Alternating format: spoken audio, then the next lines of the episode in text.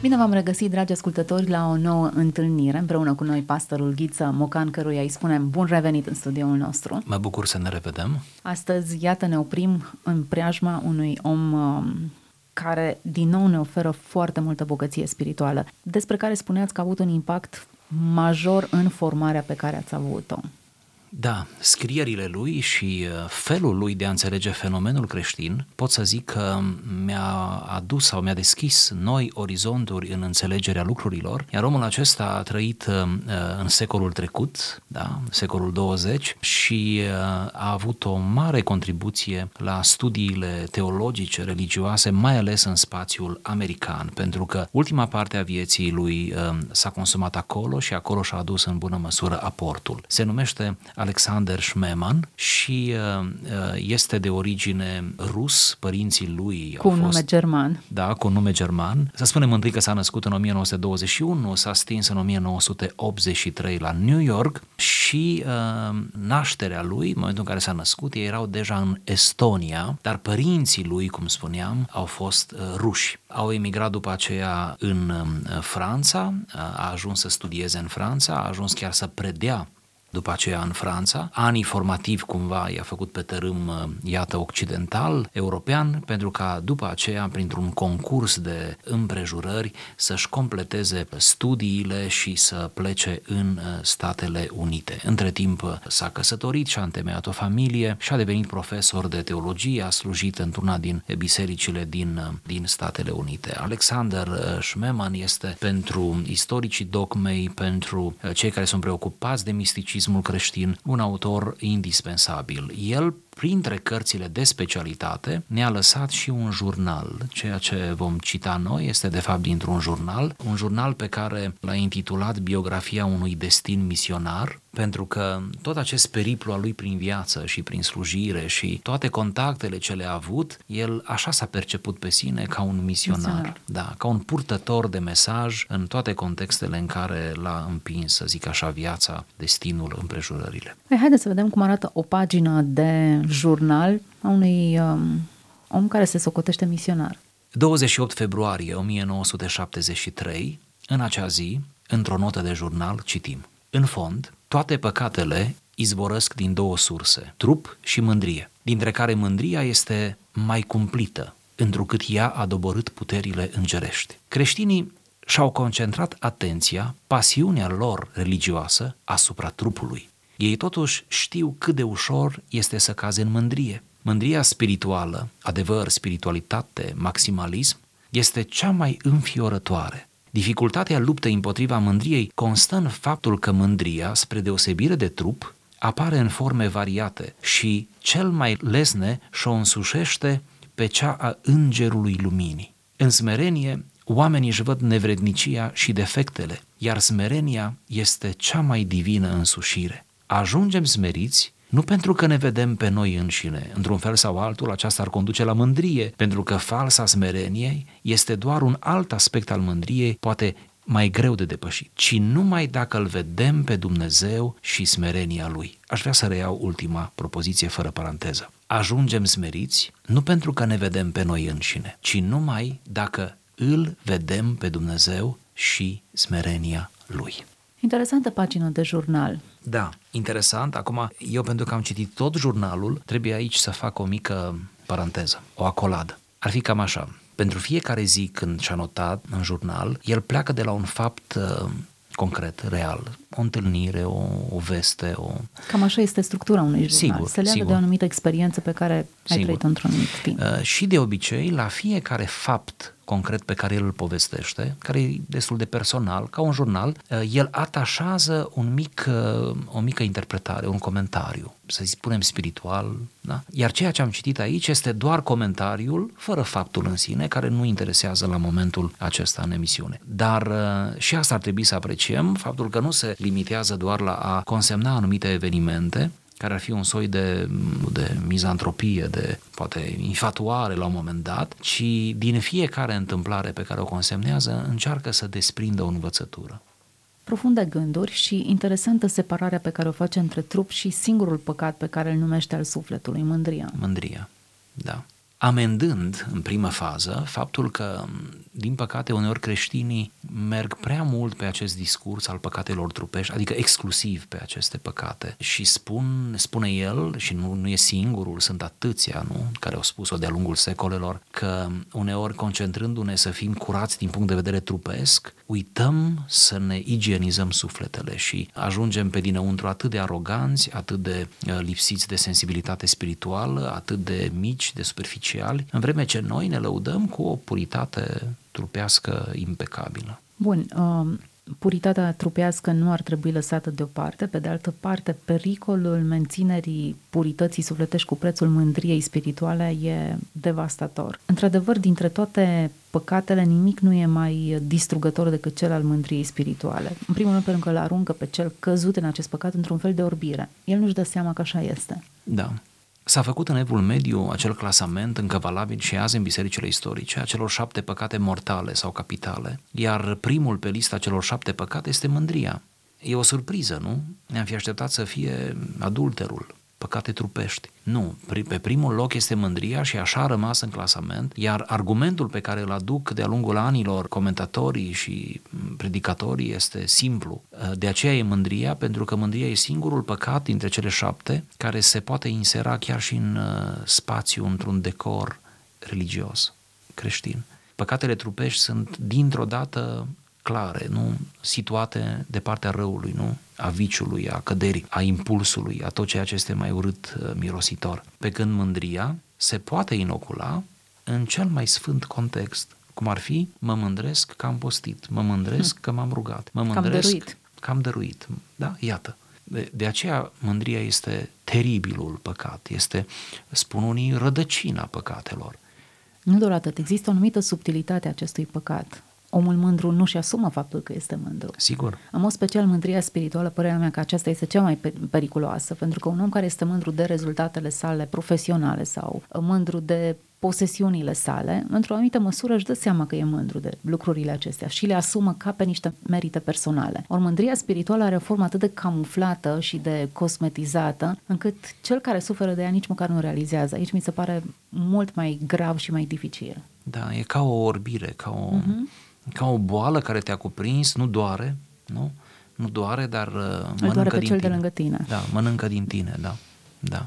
Cum am putea să ne dăm seama că suferim de mândrie din moment ce acest păcat nu, nu iartă pe nimeni, pe nimeni până la urmă. Da. Cred că fiecare dintre noi putem cădea în acest păcat. Cel mai simplu răspuns este că leacul mândriei este smerenia. Asta e foarte simplu. Bine, ce înseamnă smerenie? Îți iei leacuri atunci când îți dai seama că ai nevoie de ele. Da, da. Sperăm că și cei mândri se trezesc la un moment dat. Și să știți că Dumnezeu, dacă stăm să ne gândim la cazuistică, Dumnezeu are tehnicile Lui și metodele Lui și viața e lungă și încărcată de evenimente. Și uh, dacă o vorbă nu te poate smeri, nu? Dacă cu buna nu te smerești, uneori viața, prin evenimentele ei vreau să spun, te poate aduce în condiția în care să te smerești sau să-ți vezi să-ți vezi mândria, să-ți vezi aroganța. Eșecurile sunt uh, iarăși leacuri foarte bune, sunt ocazii foarte bune în care omul își vede limitele. Atunci când pui tot ce trebuie în oală, dar nu iese ciorba, da? Ăla este un eșec teribil, pentru că ai pus tot ce,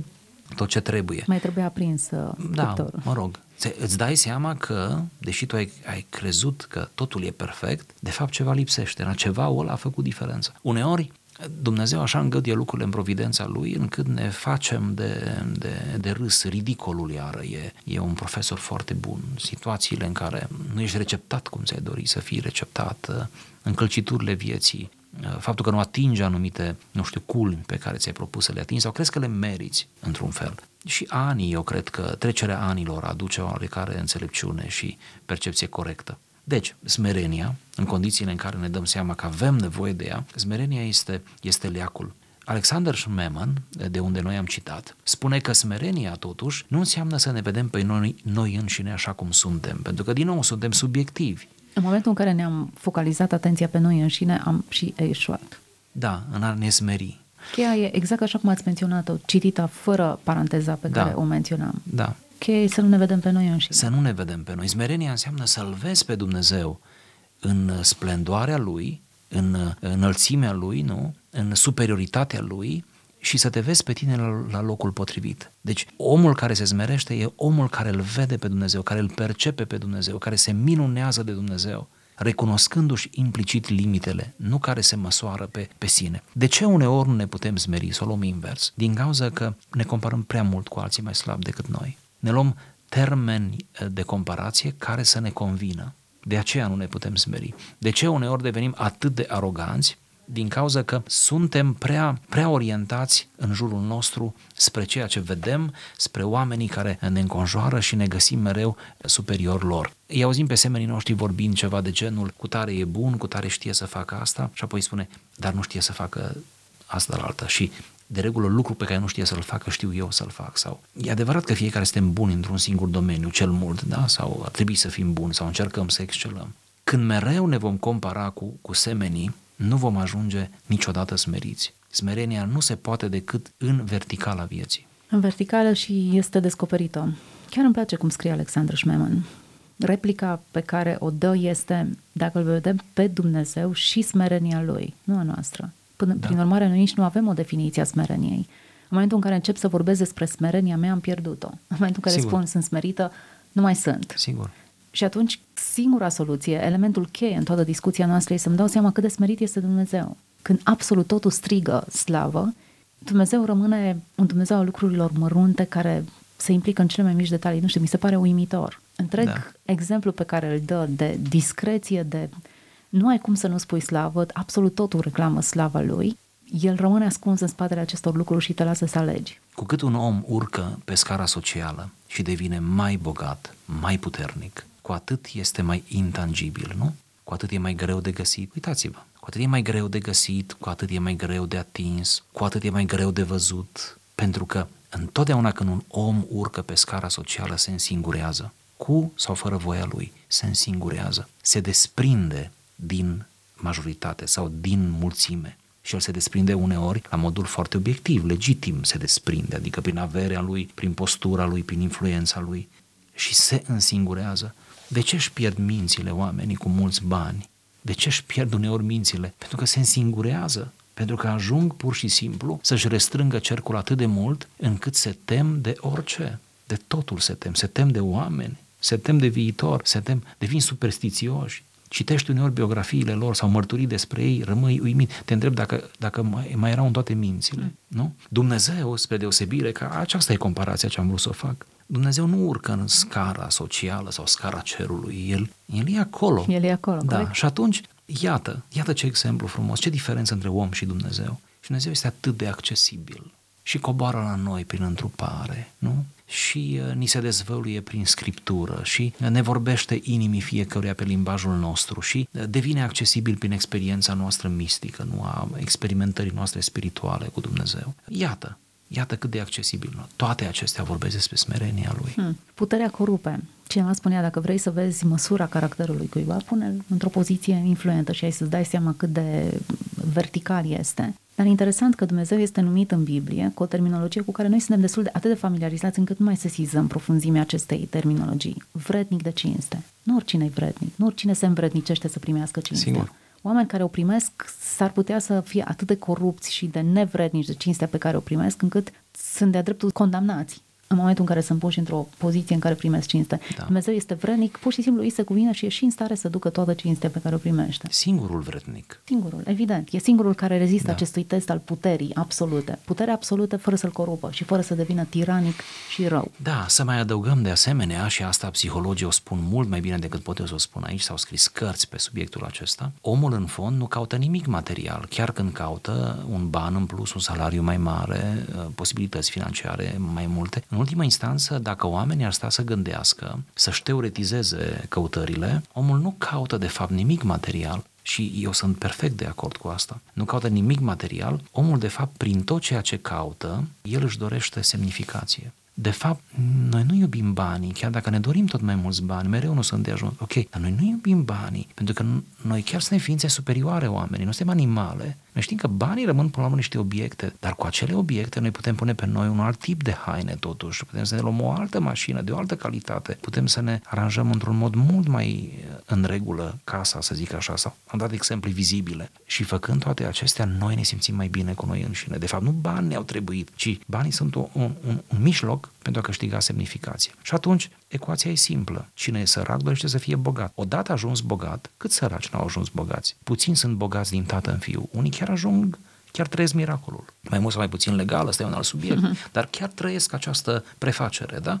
Săracul dorește să fie bogat. Odată ajuns bogat, bogăția nu-l mai încântă, adică nu-i mai e de ajuns, vrea putere. Putere politică, putere socială, putere în satul lui, putere în țara lui, nu știu, vrea putere. Gândiți-vă că oamenii bogați au șanse mari să aibă putere și de obicei cei bogați au și putere sau ajung să aibă putere. Și după ce ajunge să aibă putere, puterea nu e de ajuns. Pentru că asta vreau să vă spun, mereu este o, o criză de semnificație. Puterea nu e de ajuns, cine a ajuns să dețină putere, dorește să aibă influență. Și aici este diabolismul. Aici oamenii își pierd mințile, mulți își pierd mințile, să aibă influență și realmente au influență. Ați înțeles că numai oamenii bogați care devin puternici pot să aibă influență? Asta e ecuația lumii în care trăim noi. Și acum, smerenia înseamnă să faci pașii inversi. Să fii bogat, să poți fi bogat, dar smerit. Nu? Ce dificultate deja. Să fii bogat, dar să nu fii robul luxului deși tu să-ți permiți mult mai mult decât îți cumperi. Aia e smerenie. Să ai putere, da? Dar uh, tot timpul să fii conștient că cineva e mai mare decât tine și dai socoteală. Dai socoteală. Și să ai influență. Asta e cel mai greu de gestionat, este influența. Să ai influență și să nu abuzezi de ea. Să nu-ți bagi joc, să nu transformi pe nimeni în cobai. Hmm, iată cum exercițiul smereniei poate fi dobândit doar printr-o contemplare da. permanentă da. a smereniei lui Dumnezeu. Nu aș vrea ca ascultătorii noștri să asocieze smerenia cu sărăcia și nici cu falsa aceea umilință da. care vine dintr-o, dintr-un anumit ton sau un anumit stil de îmbrăcăminte. Da, Deși da, s-ar putea nici... comportamentul să, să dea la iveală smerenia sau bunul simț până la urma unei persoane. Da, da, da să Însă, nu confundăm. A, da, aceștia sunt niște indicatori care unor pot să mascheze o mândrie exprimată Sigur, Mult diferit. mai mare, da. Smerenia, da. în mod clar, calitate fundamentală a divinității o poți dobândi doar contemplând-o acolo. Am auzit un om uh, bogat, foarte bogat, cu avere colosală, care a ajuns la concluzia, destul de târziu și el, era deja în vârstă, dar declara, sper că era sincer, spun doar din ce l-am auzit spunând, zicea că a ajuns la concluzia că nu-și mai poate cumpăra, că nu-și mai poate cumpăra un plover cu 3000 de euro, cu 3000 de dolari un plover. Și am aflat și eu că există plover cu și a zis că el nu-și mai poate cumpăra și a cumpărat. A zis că nu-și mai poate cumpăra, dar nu că nu-și mai poate financiar. A zis că nu-și mai poate psihologic, adică îi se pare că, că nu e în regulă, nu-i voie așa ceva, chiar dacă ai banii aceia. Sincer și mie mi se pare la fel. Da, da. deci el a ajuns la Cu concluzie. banii aceia poți să faci mult mai Bine, multe nu, nu-i se pare din start. O da, nebunie, da. Da, da, da. El a ajuns la concluzia și a spus, ok, pot să-mi cumpăr cu câteva sute de euro, e, e în regulă, deși am banii aceia. Mi-a plăcut până la urmă să aud așa ceva de la un om care nu e neapărat spiritual, dar care înțelepciunea cumva, faptul că a văzut atâtea nu, nevoi în jur și până la urmă când se moare de foame, nu, la momentul la care noi vorbim, nu știu dacă avem voie să ne ospătăm prea grozav. Da. Cred că e benefică provocarea pe care a lansat-o în discuția de astăzi. O simplă privire aruncată în jurnalul unui om pe care a lăsat-o, iată, în 28 februarie 1973, ne-a stârnit o discuție atât de interesantă și pur și simplu ne-a stârnit la o analiză și la a veghea asupra trăirilor și a exprimărilor noastre. Atât de ușor putem aluneca pe această pantă, măsurându-ne, comparându-ne, aliniindu-ne cu lumea, cu oamenii din jurul nostru, chiar cu noi înșine, cu standardele pe care ni le-am propus noi înșine și da, pe care le atingem cu, la un anumit Sau moment. cu timpul care s-a scurs. E ridicol, dar se întâmplă uneori să mă dau mare eu în raport cu mine însumi cât de sus sunt acum Față în comparație cu ieri. Da, ieri sau anii uh-huh. trecuți sau uh, cum eram atunci. Nu cred că lucrurile trebuie comparate, toate trebuie văzute într-un parcurs uh, și până la urmă dorința de smerenie și rugăciunea pentru smerenie ar trebui să fie zilnică. O facem și noi acum și sperăm ca toți cei care ați urmărit discuția noastră să faceți acest exercițiu împreună cu noi. Dumnezeu e singurul vrednic, se învrednicește să primească cinstea pentru că știe exact ce să facă cu ea și o și merită, iar noi nu putem să facem altceva decât să-L contemplăm și să rămânem uimiți, pur și simplu uimiți de cine este El și de șansa care ni se dă să îl putem privi. Mulțumesc pentru emisiunea aceasta, pentru prezența în emisiune și pentru toți cei care ne-ați urmărit. Dumnezeu să vă vorbească în continuare.